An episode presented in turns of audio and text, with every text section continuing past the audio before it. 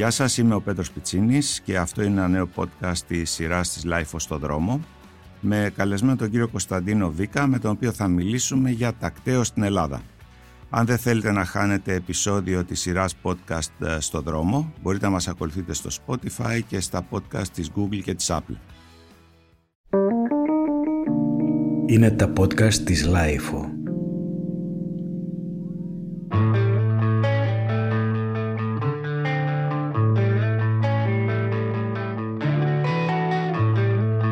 Γεια σας και πάλι, όπως είπα και στην αρχή, σήμερα έχω τη χαρά να φιλοξενώ στο σημερινό podcast τον κύριο Κωνσταντίνο Βίκα. Γεια σου Κωνσταντίνε. Γεια σου και εσένα Πέτρο. Ο κύριος Βίκας είναι μεταξύ άλλων πρόεδρος της Ένωσης του Συνδέσμου Ιδιωτικών ΚΤΕΟ, καλά το είπα; Πανελλήνιος Σύνδεσμο. Πανελλήνιος Συνδέσμου ΚΤΕΟ και Γενικός Διευθυντής ε, του Ιδιωτικού ΚΤΕΟ ΤΕΚΟ.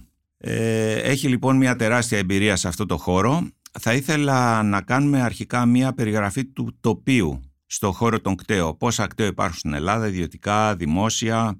Ε, και μετά να προχωρήσουμε λίγο σε κάποια στοιχεία, ε, να φρεσκάρουμε λίγο τη μνήμη μας, πότε δηλαδή πρέπει να περνάει ένα όχημα από κταίο, είτε πρόκειται για αυτοκίνητο είτε για μοτοσυκλέτα, ε, τι προβλέπετε εκεί, τι έλεγχοι γίνονται, τι μπορεί να συμβεί αν περάσουμε κάποιες προθεσμίες, αυτά.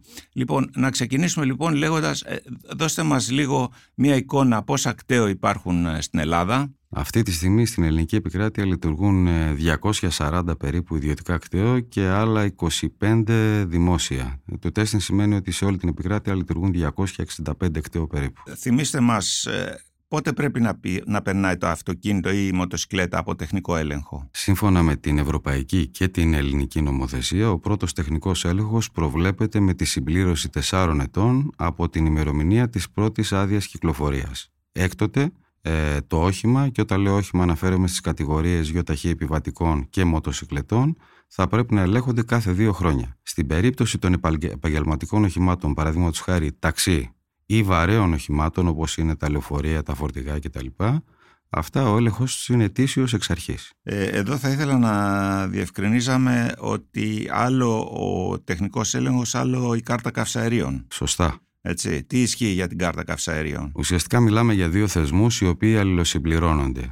Ε, ο θεσμός κταίο μέσα από τη διαδικασία του, του θεσμού κταίο ελέγχονται τα καυσαέρια αλλά επειδή το ζήτημα των ρήπων και γενικά της περιβαλλοντικής επιβάρησης είναι ένα ζήτημα υπαρκτό στη χώρα μας εδώ και πάρα πολλά χρόνια, θεσπίστηκε και η κάρτα ελέγχου καυσαερίων με σκοπό την πύκνωση των ελέγχων σχετικά με τα καυσαέρια. Έτσι καταλήγουμε λοιπόν σήμερα η κάρτα καυσαερίων να είναι υποχρεωτική από τον πρώτο χρόνο κυκλοφορίας ενός καινούριου οχήματος και κάθε χρόνο όταν όμως το αυτοκίνητο εμπλακεί στη διαδικασία κταίο, τότε απαλλάσσεται από την υποχρέωση της κάρτας καυσαερίων, διότι καλύπτεται από την ε, διαδικασία του κταίου.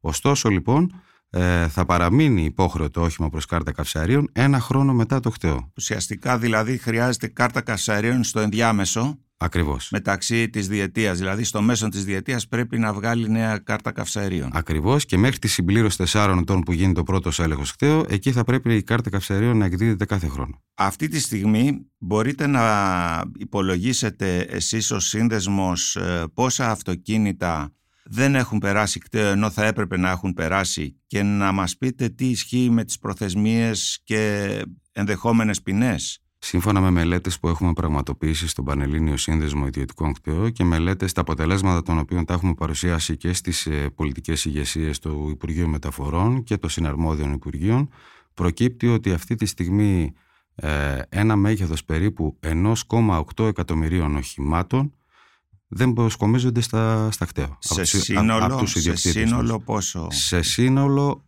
4 εκατομμυρίων υπόχρεων οχημάτων, εν του συνόλου 8 εκατομμυρίων κυκλοφορούντων οχημάτων. Δηλαδή έχουμε 8 εκατομμύρια κυκλοφορούντα οχήματα περίπου αυτή τη στιγμή στη χώρα μας. Είναι το, ο, ο μέσος όρος ηλικίας των αυτοκινήτων αυτών είναι στα 15 χρόνια, που σημαίνει ότι έχουν ολοκληρώσει την τετραετία τους και θα πρέπει να ελέγχονται κάθε δύο χρόνια. Άρα με, μια μέση, με ένα μέσο υπολογισμό ετήσια, σε ετήσια βάση, προκύπτει ότι θα πρέπει να γίνονται 4 εκατομμύρια περίπου τεχνική έλεγχη. Αυτή τη στιγμή πραγματοποιούνται 2,3, 2,2 και ένα διαχρονικό φαινόμενο το οποίο μας απασχολεί από το 2007. Έχουμε δηλαδή ένα ποσοστό περίπου 40% Σωστά. οχημάτων που κυκλοφορούν χωρίς να έχουν περάσει από κταίο και σε συνδυασμό με την ηλικία, τη μέση ηλικία του στόλου των οχημάτων που κυκλοφορούν στην Ελλάδα που όπως είπατε ξεπερνά πλέον τα 15 έτη ε, θα πρέπει σίγουρα να μας ε, ανησυχεί γιατί αυτοκίνητα της συγκεκριμένης ηλικίας είναι ίσως και να, ίσως και να μην είναι τόσο ασφαλή όσο ένα καινούριο αυτοκίνητο άρα εκεί η έλεγχη είναι ακόμα πιο ε, αναγκαίη από ότι σε ένα καινούριο αυτοκίνητο έτσι δεν είναι; Πολύ σωστά το, το, το θέτετε Έχουμε Πάρα και πολύ τη σωστά. ρήπανση βεβαίως του περιβάλλοντος Ε, Εδώ προκύπτουν, προκύπτει ένας πολύ σημαντικός κίνδυνος για μένα ένας ε, κίνδυνος ο οποίος ε, καταρχάς δεν είναι ορατός. Κανείς δεν μπορεί να αντιληφθεί σήμερα το αυτοκίνητο που κινείται γύρω του, απέναντί του κτλ. κατά πόσο έχει τη δυνατότητα να φρενάρει, να στρίψει ή να αποφύγει εν πάση περιπτώσει χωρίς επιπτώσεις σε, σε έναν ε, ε, απότομο ελιγμό του αυτοκινήτου αν θα μπορέσει να συγκρατήσει την πορεία του. Θε, ε, πιστεύω πλέον ακράδαντα διότι ξέρετε πριν από μερικά χρόνια θα μπορούσαμε να αποδώσουμε αυτή την αποχή σε, σε- στο πλαίσιο της άγνοιας που υπήρχε σχετικά με την πληροφόρηση πότε πρέπει να περνάει το αυτοκίνητο κτέο κτλ. Πλέον ε, ζήτημα άγνοιας δεν τίθεται. Είναι καθαρά σύστημα αποφυγής.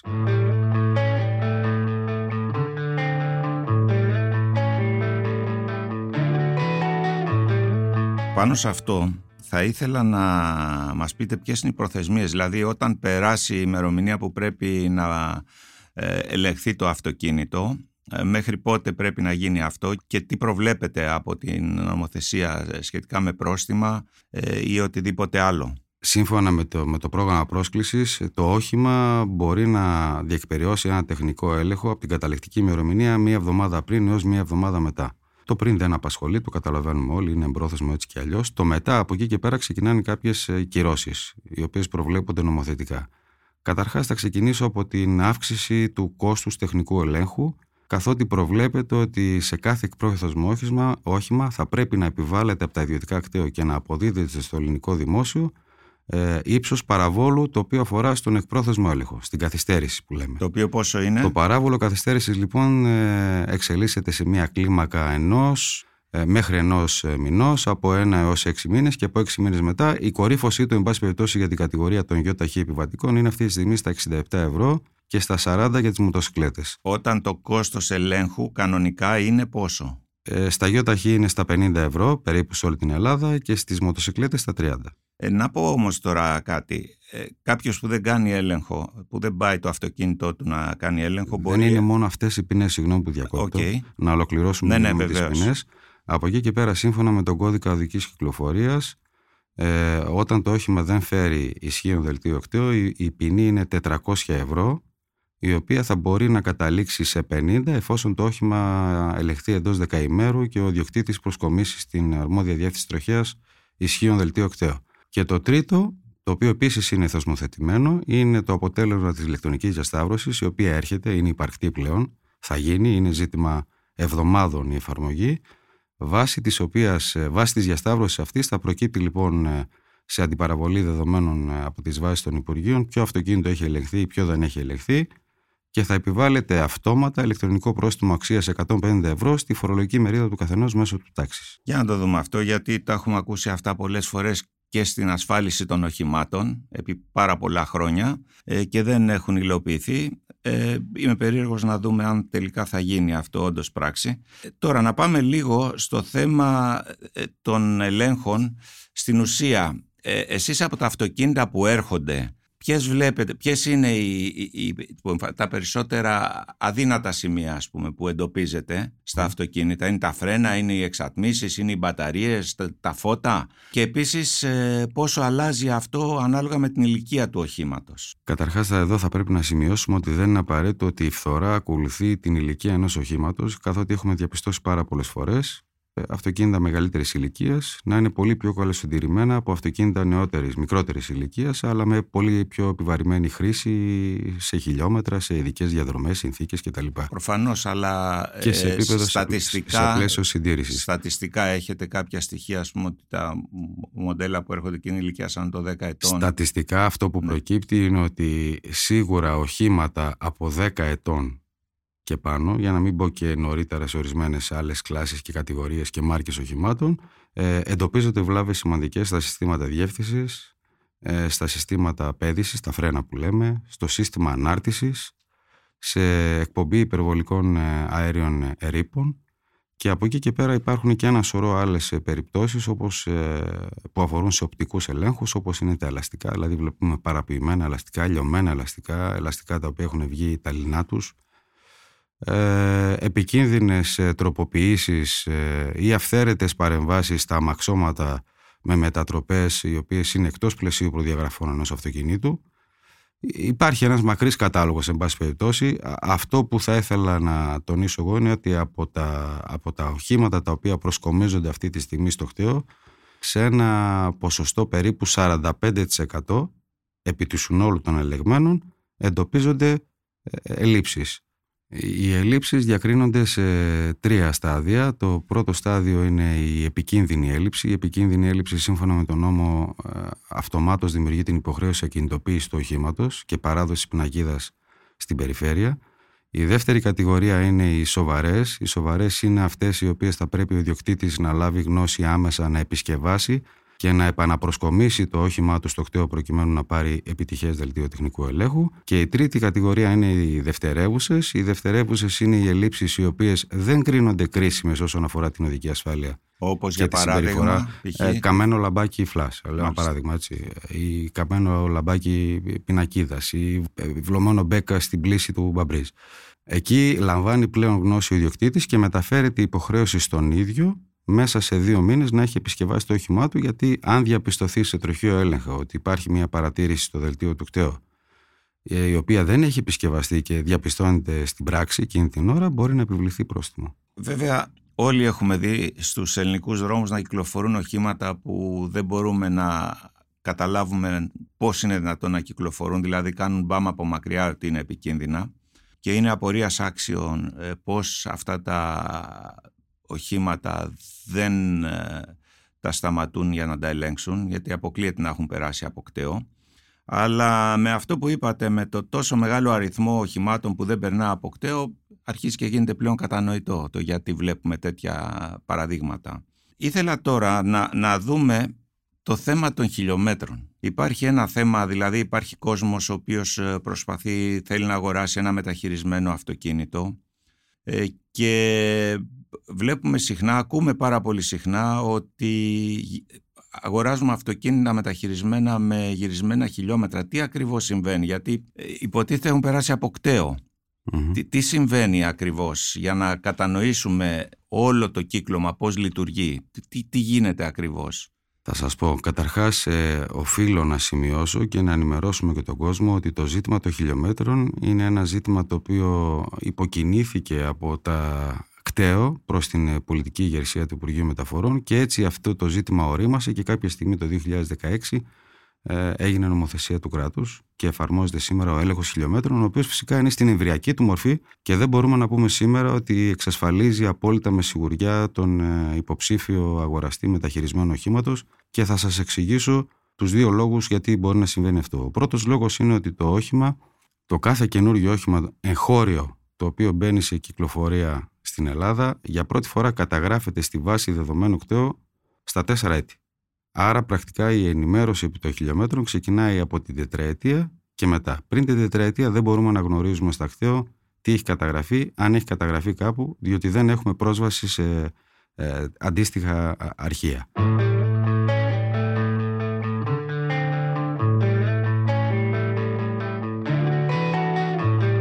Με άλλα λόγια, αν ο κάτοχος του οχήματος, είτε ιδιώτης είναι είτε εταιρεία είναι, π.χ. εταιρεία νοικίας ή leasing ή οτιδήποτε άλλο, πάρει το αυτοκίνητο πριν το πάρει όμως στα κταίο, κατεβάσει τον αριθμό των χιλιόμετρων π.χ. στα μισά από ό,τι είναι, από τις 200.000 σε 100.000 ή από τις 150 σε 75.000, πράγμα που δεν μπορεί να φανεί με τα ηλεκτρονικά πλέον, με τα ψηφιακά τα κοντέρ, έτσι, πολύ δύσκολο σε σχέση με τα, σε σύγκριση με τα μηχανικά που φαίνονταν εκεί περισσότεροι παρεμβάσεις, εσείς δεν μπορείτε αυτό να το εντοπίσετε. Έρχεται το όχημα, με αυτά τα χιλιόμετρα, στα τέσσερα χρόνια. Ναι, σύμφωνα με αυτό που προβλέπετε, ξέρετε η διαδικασία κταίο. Βέβαια έχει περάσει αυτό το αυτοκίνητο κάποια σέρβις. Θα σας πω. Καταρχάς, ξεκινάω από τη διαδικασία κταίου, η οποία είναι συγκεκριμένη, προβλεπόμενη νομοθετικά. Τι σημαίνει αυτό, ότι το κάθε κταίο δεν μπορεί να κάνει ό,τι του καπνίσει. Ακολουθεί μια συγκεκριμένη διαδικασία και η βάση αυτής πορεύεται.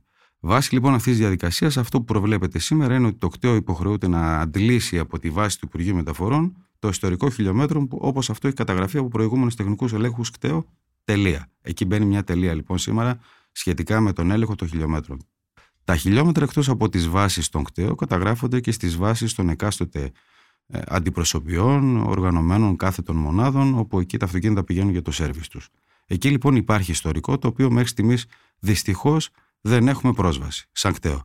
Αν είχαμε πρόσβαση σε ένα τέτοιο αντίστοιχο μήτρο, θα μπορούσαμε ανα πάσα στιγμή να πληροφορούσουμε κάθε ενδιαφερόμενο για το status report σχετικά με τα χιλιόμετρα. Για τον πρώτο χρόνο, για το δεύτερο Ακριβώς. χρόνο κλπ. Και, και να υπάρχει μια φυσιολογική εξέλιξη θα λέγαμε έτσι. Σωστά. Άρα όσον αφορά τα εγχώρια μεταχειρισμένα, η τρύπα αυτή τη στιγμή στην ενημέρωση αφορά αυτό ακριβώς το σκέλος. Δηλαδή μέχρι τον πρώτο τεχνικό έλεγχο κτέο που εκεί πλέον αρχίζει η επίσημη καταγραφή σύμφωνα με το κράτος των χιλιόμετρων. Πάμε στη δεύτερη κατηγορία. Και εκεί θα ήθελα να πω ότι και από εκεί και μετά, επειδή ο μέσος όρος ηλικίας των μεταχειρισμένων είναι αρκετά περισσότερα χρόνια από τα τέσσερα, ε, θα, θα ήθελα να πω ότι και εκεί θα πρέπει να κοιτάμε λίγο τη φυσιολογική εξέλιξη, έτσι δεν είναι; Δηλαδή αν στα τέσσερα χρόνια το αυτοκίνητο είχε 100.000 χιλιόμετρα, στα 8 είναι λίγο δύσκολο να έχει 110.000 χιλιόμετρα. Ε, δεν είναι και απίθανο αν μιλάμε για ένα όχημα το οποίο μπορεί να παρέμεινε κινητοποιημένο, δηλαδή εκεί χρειάζεται ένας συνολικός έλεγχος. Ναι, ναι. Εκεί χρειάζεται ένας συνολικός έλεγχος από κάθε ενδιαφερόμενο ιδιοκτήτη σχετικά με το φάκελο του οχήματος, αν αυτό έχει κινητοποιηθεί, πού έχει κινητοποιηθεί κτλ. Αν υπάρχουν ανακλήσεις από την αντιπροσωπεία σε εκκρεμότητα, ξέρετε, είναι ένα πολύ σημαντικό και φλέγον ζήτημα το, οι ανακλήσεις. Δεν μορσκομίζονται τα οχήματα στις αντιπροσωπείες από όσο γνωρίζουμε ε, μετά από πρόσκληση των ε, ίδιων των αντιπροσωπείων για πιθανά ελαττώματα. Άρα υπάρχει και εκεί ένα πολύ μεγάλο έλλειμμα. Ε, γενικότερα αυτό που θα ήθελα να τονίσω είναι το εξής. Ε, η χιλιομετρική ένδειξη είναι μία ένδειξη η οποία δημιουργεί μια πρώτη εικόνα για το όχημα. Η πραγματική εικόνα ενός οχήματος παράγεται μέσα από μια διαδικασία ενδελεχούς και σωστού τεχνικού ελέγχου. Και εδώ θέλει πολύ μεγάλη προσοχή στους υποψήφιους ε, καταναλωτές να μην αρέσκονται απλά στο ότι ένα όχημα έχει περάσει κταίο. Αυτό δεν εξασφαλίζει απαραίτητα ότι η κατάστασή του είναι άρτια. Αφενός μεν γιατί μπορεί το κταίο να έχει γίνει πριν από κάποιες χιλιάδες χιλιόμετρα, να έχει διενεργηθεί, ή γιατί μπορεί να πέρασε κταίο με φιλικές, να το πω έτσι, διαθέσεις. Μάλιστα. Φιλικό διακανονισμό που λέγαμε. Ακριβώς. Θα πρέπει λοιπόν οι υποψήφοι, οι αγοραστές, μεταχειρισμένων να αντιμετωπίζουν με πολύ μεγάλη προσοχή το αυτοκίνητο το οποίο αγοράζουν, αφενός μεν για να εξασφαλίζουν μια τεχνική κατάσταση ίση με την αξία που καλούνται να δαπανίσουν και αφετέρου για να μην καταλήξουν μπλεγμένοι. Ξέρετε, υπάρχουν και πολλές περιπτώσεις όπου εισήχθησαν οχήματα μεταχειρισμένα, δεν πληρώθηκε το ΦΠΑ, η μεταβίβαση έγινε κατευθείαν στο όνομα του εκάστοτε νέου ιδιοκτήτη και όταν ανακαλύφθηκαν εκ των υστέρων οι απάτες, οι, οι ιδιοκτήτες ε, κατέληξαν απολογούμενοι.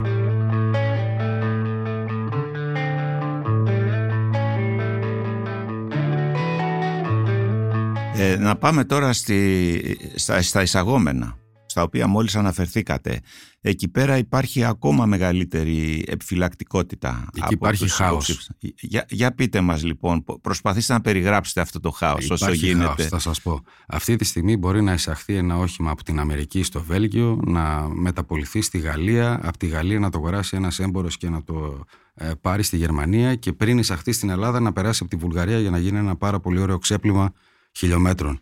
Και αυτό το λέω γιατί η Βουλγαρία είναι από τις ελάχιστες χώρες στην Ευρωπαϊκή Ένωση όπου δεν τηρεί αρχείο ελέγχων κταίο με την ιστορικότητα χιλιόμετρων. Οπότε η προσφυλής ε, τακτική είναι τα ζημιάρικα σε εισαγωγικά αυτοκίνητα. Ή αυτά με τα πολλά χιλιόμετρα. Ε, ε, εκεί έγκυται ο χαρακτηρισμός ζημιάρικο, γιατί είναι ζημιάρικο εκφύσεως πλέον καταλήγει ένα τέτοιο όχημα.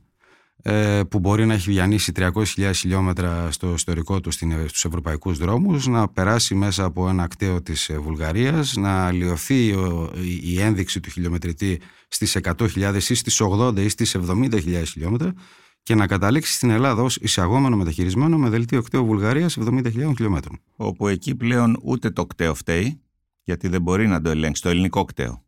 Εννοώ. Το ελληνικό κταίος, σύμφωνα με την νομοθεσία, θα πρέπει σε κάθε εισαγωγή μεταχειρισμένου, εφόσον υπάρχει ισχύον δελτίο κταίο από άλλη χώρα της Ευρώπης, να το αναγνωρίσει, δίχως ωστόσο να έχει τη δυνατότητα να το εχνηλατήσει ε, Είμαστε δηλαδή στο θέατρο, είμαστε, μας αναγκάζουν να, να, να συμμετέχουμε στο θέατρο του παραλόγου. Πώς θα μπορούσε να αντιμετωπιστεί αυτό; Πολύ απλά με τις βάσεις δεδομένων που τηρούν οι αντιπροσωπείες οχημάτων σε όλη την Ευρωπαϊκή Ένωση. Υπάρχει καταγραφή, υπάρχουν ίχνη, είτε ένα αυτοκίνητο έχει κυκλοφορήσει και έχει επισκευαστεί, παραδείγματος χάρη, σε μια αντιπροσωπεία της Γαλλίας, ένα γαλλικό αυτοκίνητο, μπορεί είτε σε μια αντιπροσωπεία γαλλική της Γερμανίας ή του Βελγίου ή της Ιταλίας ή οτιδήποτε.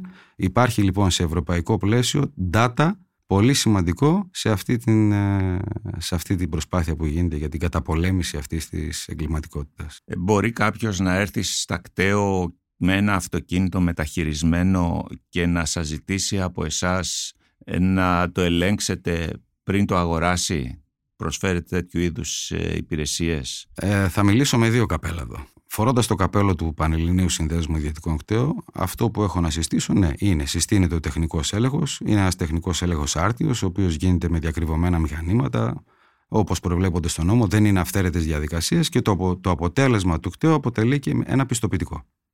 Πιστοποιητικό το οποίο είναι πάνω από τεχνικές αναφορές εμπόρων, πάνω από τεχνικές αναφορές συνεργείων, διότι πολύ απλά προβλέπεται από την νομοθεσία το τι πρέπει να γίνει και το πώς πρέπει να ελεγχθεί ένα όχημα. Πόσο κοστολογείται ένα τέτοιος έλεγχο. Είναι ο κλασικός τεχνικός έλεγχος ο οποίος κοστολογείται περίπου στα, 50, στα 50 ευρώ. Ε, με τη μορφή πλέον, αν θέλει ο ενδιαφερόμενος, να είναι είτε με τη μορφή εκουσίου ελέγχου ή κανονικού τεχνικού ελέγχου, άσχετα αν το όχημα έχει ελεγχθεί πριν από πέντε μέρε. Μια νέα προοπτική την οποία δημιουργούμε και τώρα εδώ θα βγάλω το καπέλο του συνδέσμου, θα βάλω το καπέλο της ΟΤΕΚΟ η ΟΤΕΚΟ, ξέρετε, είναι μια εταιρεία που λειτουργεί τα τελευταία 16 χρόνια. Έχει διενεργήσει πάνω από 2 εκατομμύρια τεχνικούς ελέγχους, υπάρχει συσσωρευμένη εμπειρία και υπάρχει και διάθεση και μεράκι για να εξελίξουμε τον τεχνικό έλεγχο ε, υπέρ των καταναλωτών, ε, περιορίζοντας και, αν θέλετε, και εκμηδενίζοντας κάποια στιγμή ε, φαινόμενα εξαπάτησης γύρω από την αγορά μεταχειρισμένου. Η ΟΤΕΚΟ λοιπόν τι έχει κάνει, έχει αναπτύξει μια νέα υπηρεσία τεχνικού ελέγχου, η οποία είναι ουσιαστικά πιστοποίηση μεταχειρισμένου οχήματος. Μέσα από αυτή τη διαδικασία, εκτός ότι τηρούμε τα στενά πλαίσια της νομοθεσίας, διευρύνουμε τα σημεία τεχνικού ελέγχου από 300 που είναι υποχρεωτικά στο χτέο σε 380, επιδιώκοντας να καλύψουμε και το ποιητικό κομμάτι, πέρα από την τεχνική κατάσταση και την οδική ασφάλεια ενός οχήματος.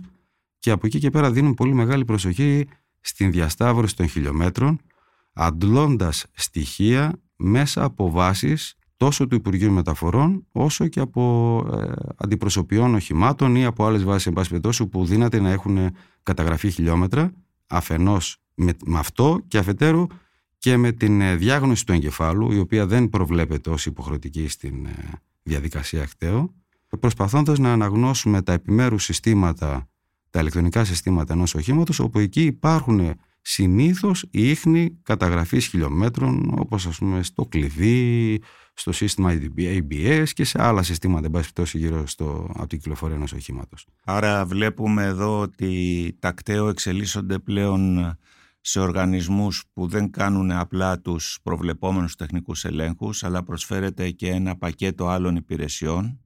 Σωστά. Τι βλέπετε στο μέλλον, πώς θα μπορούσαν να εξελιχθούν τα κταίο, θα μπορούσαν να εξελιχθούν τα κταίο σε κάτι ακόμη ανώτερο ποιοτικά, πιο πολυδιάστατο ίσως; Και επίσης ε, μία τελευταία ερώτηση, γιατί ε, υπάρχει αυτός ο αριθμός τόσο πολλών συμπολιτών μας που δεν φέρνουν τα αυτοκίνητά τους; Δηλαδή θέλω να πω, αυτοί που αργούν να φέρουν τα αυτοκίνητα, παραβιάζουν τις προθεσμίες αυτές. Συνήθως τα αυτοκίνητα αυτά είναι και πιο ευπαθή, έχουν περισσότερες ζημιές από τα υπόλοιπα ή το κάνουν απλά να γλιτώσουν ξέρω εγώ, το, το παράβολο ή να γλιτώσουν κάποιον έλεγχο; Ξεκινήσω από το τελευταίο. Ε, αποδεδειγμένα πλέον υπάρχει το κίνημα της κτεοαποφυγής και αποφεύγει ο, ο κόσμος, αποφεύγει το κτεό. Αυτοί οι 1,8 εκατομμύρια ιδιοκτήτες οχημάτων αποφεύγουν το κτεό όχι γιατί το κτεό είναι ακριβό. Το κτεό είναι 50 ευρώ και απασχολεί τον ιδιοκτήτη κάθε δύο χρόνια. Αποφεύγουν το κταίο διότι αποφεύγουν την αλήθεια γύρω από το όχημά τους και τις επισκευές που θα χρειαστούν. Άρα αυτά είναι και, και, και, τα πιο επικίνδυνα στο δρόμο, να Σαφέστατα, το ναι, ναι, ναι, Όσα δεν ναι, περνούν ναι, κταίο. ναι. Συνειδητά δηλαδή, επειδή δεν μπορεί να του κάνει ή δεν θέλει να του κάνει τη συντήρηση που πρέπει, Σωστά. δεν το περνάει από το κταίο. Σωστά. Έτσι, για να το πούμε έτσι συνοπτικά. Θα σας δώσω ένα παράδειγμα για να καταλάβετε. Όταν το 2015 ψηφίστηκε η νομοθεσία για την ηλεκτρονική διασταύρωση, υπήρχε μια αναστάτωση τότε σε- στις τάξεις των αμελών οδηγών να σπεύσουν να ελέγξουν τα οχήματά τους προκειμένου να αποφύγουν το, το πρόστιμο. Διαπιστώθηκε λοιπόν το 2015 ότι μετά από τεχνικό έλεγχο, το προηγούμενο δελτίο τεχνικού ελέγχου που έφερε στην κατοχή του ιδιοκτήτης ήταν το 1989. Εδώ βάζω μια τελεία και αφήνω τον καθένα να καταλάβει τι μπορεί να συμβαίνει σήμερα στους ελληνικούς δρόμους.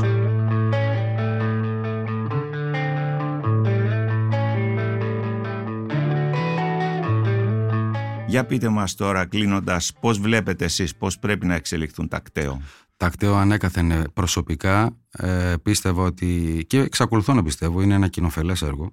Δεν είναι απλά μια επιχείρηση που εισπράττει, είναι μια επιχείρηση η οποία στείνεται προκειμένου να παρέχει υπηρεσίες και να εισπράττει φυσικά το, το αντίτιμο των υπηρεσιών της, α, παρουσιάζοντας όμως μια πραγματική κατάσταση του οχήματο για, το, για τον, ε, στον ιδιοκτήτη. Είναι κάτι αντίστοιχο, ε, αν θα μπορούσε να μου επιτραπεί, σχετικά με τη χρήση του μικροβιολογικού εργαστηρίου, ο οποίος σου δίνει μια εικόνα για το εσωτερικό του οργανισμού σου. Κάτι αντίστοιχο λοιπόν κάνει και το κταίο. Το κταίο, εκτός από τον αυστηρό τεχνικό έλεγχο, αυστηρά στα πλαίσια του τεχνικού ελέγχου που εξαντλείται σήμερα στην νομοθεσία, μπορεί να προσφέρει υπηρεσίες όπως προείπαμε προηγουμένως Αυτή στην που πιστή- προαναφέραμε. πιστή- πιστοποίηση του μεταχειρισμένου, στην πιστοποίηση επισκευών. Ξέρετε, ένα, ένα άλλο πάρα πολύ μεγάλο κομμάτι το οποίο απασχολεί τους ιδιοκτήτες. Σήμερα Δηλαδή, Σήμερα καταλήγεις να πηγαίνεις στο αυτοκίνητό σου για μια σοβαρή επισκευή και να πρέπει να πληρώσεις 2.000 ευρώ. Χωρίς να ξέρεις τι έχει γίνει και χωρίς να μπορείς να το ελέγξεις. Εδώ λοιπόν θα μπορούσαν να παίξουν ρόλο τα κταίο σε επόμενο χρόνο. να πιστοποιήσουν ότι προκειμένου έχουν γίνει ακριβώς, αυτές οι Να εργασίες. ελέγχουν το φάκελο της ζημιάς, να ελέγχουν τα parts number των ανταλλακτικών, να βλέπουν τη λειτουργία και τη συμμετρία Αν του έχουν τη οχήματος. γνήσια ή Σωστά, όχι. σωστά. Μετά να ελέγχουν τα, τα τιμολόγια και θα μπορούσε ε, να γίνει η πιστοποίηση επισκευών. Πρέπει να σας πω ότι το MasterCheck έχει τέτοια προοπτική. Δηλαδή, μετά από την πιστοποίηση μεταχειρισμένου, στοχεύουμε πλέον στην πιστοποίηση της επισκευής. Πάρα πολύ ωραία. Σας ευχαριστούμε πάρα πολύ. Πολύ χρήσιμα όσα ακούσαμε. Βεβαίως, όσοι μας ακούν και δεν έχουν περάσει το αυτοκίνητό τους ή το όχημά τους, τη μοτοσυκλέτα από το κτέο, να σπεύσουν να το κάνουν. Και γιατί αυτό είναι σημαντικό για την ασφάλειά τους, αλλά και γιατί, από ό,τι μας είπε ο κύριος Βίκας, επίκυνται ηλεκτρονικές διασταυρώσεις, οπότε δεν θα γλιτώσουν. Και μια, έτσι, μια τελευταία, το συνηθίζω, είναι μια σύσταση που θα ήθελα έτσι προσωπικά να κάνω σε όλους τους οδηγούς, γιατί εγώ είμαι μέσα από το αντικείμενο και το γνωρίζω καλά. Όσο και να προσπαθεί κάποιος να αποφεύγει τη συντήρηση ή την επισκευή οχήματος, είναι άτοπο. Γιατί κάποια στιγμή θα, θα κληθεί να τα πληρώσει πολλαπλά. Είτε υπό μορφή προστήμων και αναγκαστικών επισκευών, είτε υπό τη μορφή αυξημένου κόστους εκτεταμένων βλαβών πλέον, γιατί θα έχει παρέλθει το χρονικό σημείο και το τεχνικό σημείο αντοχής των οχημάτων, οπότε θα το πληρώσουν πολλαπλά. Πάρα πολύ ωραία. Ευχαριστούμε πάρα πολύ. Θα σε ευχαριστώ.